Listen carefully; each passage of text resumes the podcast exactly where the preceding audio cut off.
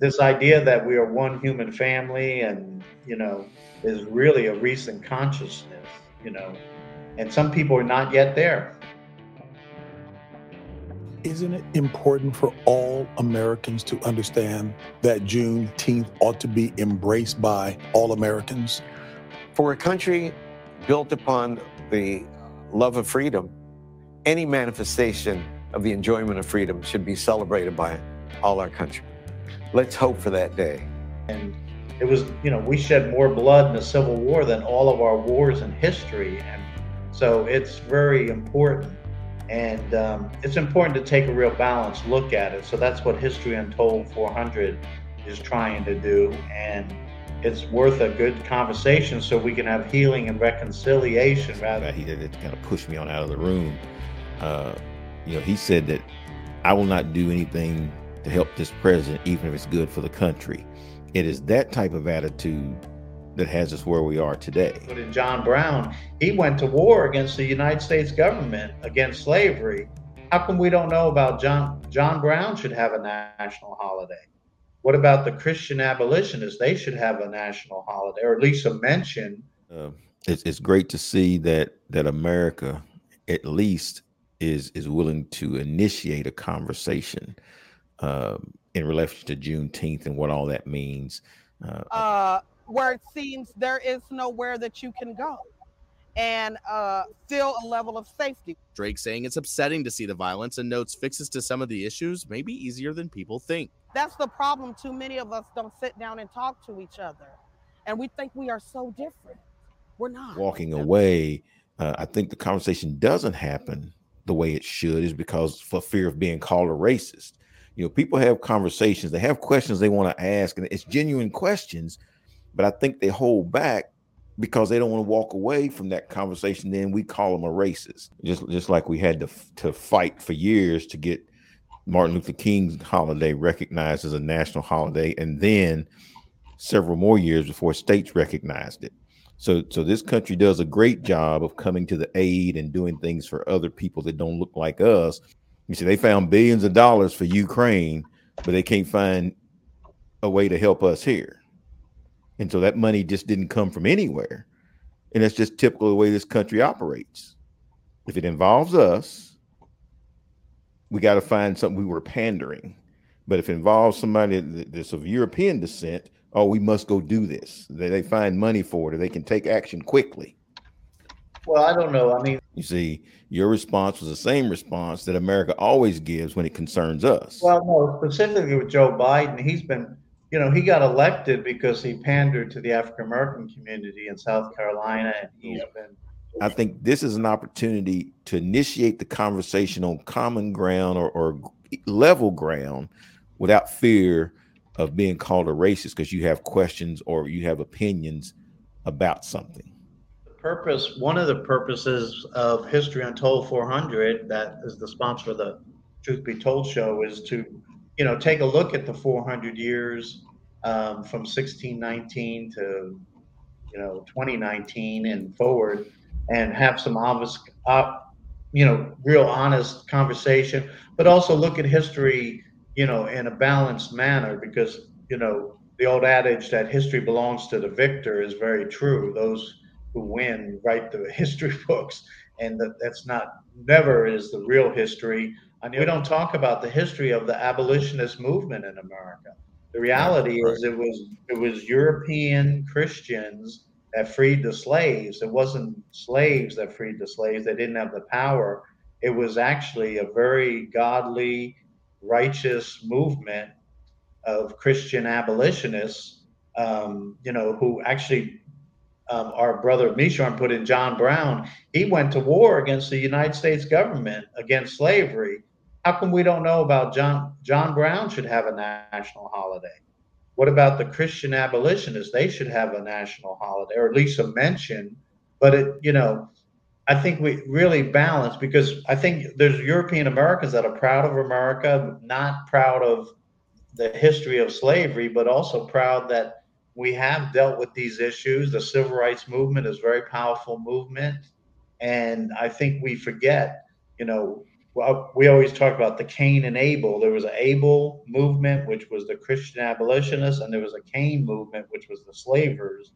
And you know, there's no reason we can't talk about both. And thank God that the Abel spear won and the Cain spear did not win in the Civil War. And it was, you know, we shed more blood in the Civil War than all of our wars in history. And so it's very important.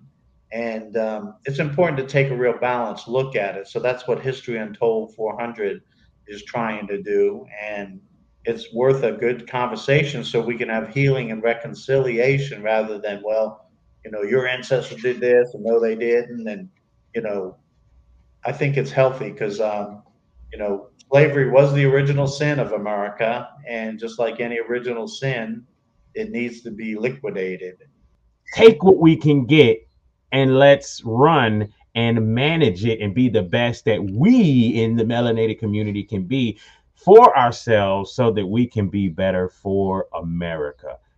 Uncle Mishon, uh, real quick, he says, placing new property and new homes without changing the hearts or the mentality is uh, an ongoing recipe for continuing failures, which I, I agree. You have to change people's mentality uh, before anything else. Uh, absolutely. Shout out to Ambrose Lee. He says, thank you for the info on Juneteenth. Um, it's good that we can still inform people about that so that we know uh, what's going on. Um, no, he said slavery was the original sin. Um, he said slavery was the original sin. Yeah, I, I, would say also the you know forced extinction of the Native Americans. Also, you know, obviously those are bad chapters in American history, and you know, but you know, unfortunately, that was the ways of the times. Colonialism was, you know, was the practice, and it's horrible. You know, one thing I think we we try to go back in history and use our morality and ethics to judge them, and they should be judged because obviously that's unacceptable behavior. But people got to realize until 1918, the Universal Declaration of Human Rights that the UN passed, the consensus that we shouldn't have slavery and that other the things is pretty it's really about 100 years old you know even the declaration universal declaration of human rights and people should look at that document because that's a recent um, situation. Actually the last country in the world to outlaw slavery i think was nigeria in 1960 so and some other countries in the 50s 60s just outlawed slavery you know. So we have to put that in context you know you know. This idea that we are one human family and you know is really a recent consciousness you know. And some people are not yet there. Army so texas finally surrenders to the union on june 2nd gordon granger comes and on june 19th in galveston he issues the emancipation proclamation because now the union army is in possession of the territory. So that's the true story. And what about the notion that enslaved black people in Texas did not know they were free? One of the myths about Juneteenth is that nobody in Texas had heard about it. But there are two reasons that many historians think that black people knew about the Emancipation Proclamation, too. One is because of the proverbial grapevine. So there was this miraculous way for enslaved people to communicate plantation to plantation, and state to state. But the second factor is that because Texas was removed from the main action of the Civil War, many slaveholders moved to Texas for safety and they took their enslaved people with them. Those enslaved people would have known about the Emancipation Proclamation by and large and, and, would have told other enslaved people. But no one could enforce it because the Union did not capture territory then. When I came here, I dedicated this tree in honor of my mother and father. Professor Gates says the most important thing about Juneteenth is the era that came after. The most radical thing that happened after the end of the Civil War for the rights of our enslaved ancestors were the ratification of the 13th, 14th, and 15th Amendments and the Reconstruction Acts. This was the first concentration of Black power. In the summer of 1867, 80% of all eligible black men who were formerly enslaved in the South registered to vote. And in 1868, they actually voted. Ulysses S. Grant won the presidency. So you could reasonably say that black men had elected a president of the United States. Back in Galveston, Texas, the formerly enslaved began marking their freedom with the celebration one year later in 1866 and have been celebrating Juneteenth ever since. As far as Professor Gates is concerned, the details of Juneteenth are less important than the power of its message. There's a kind of poetic magic in that story, a kind of comfort, kind of retribution, kind of belated administering of justice that appeals to all of us.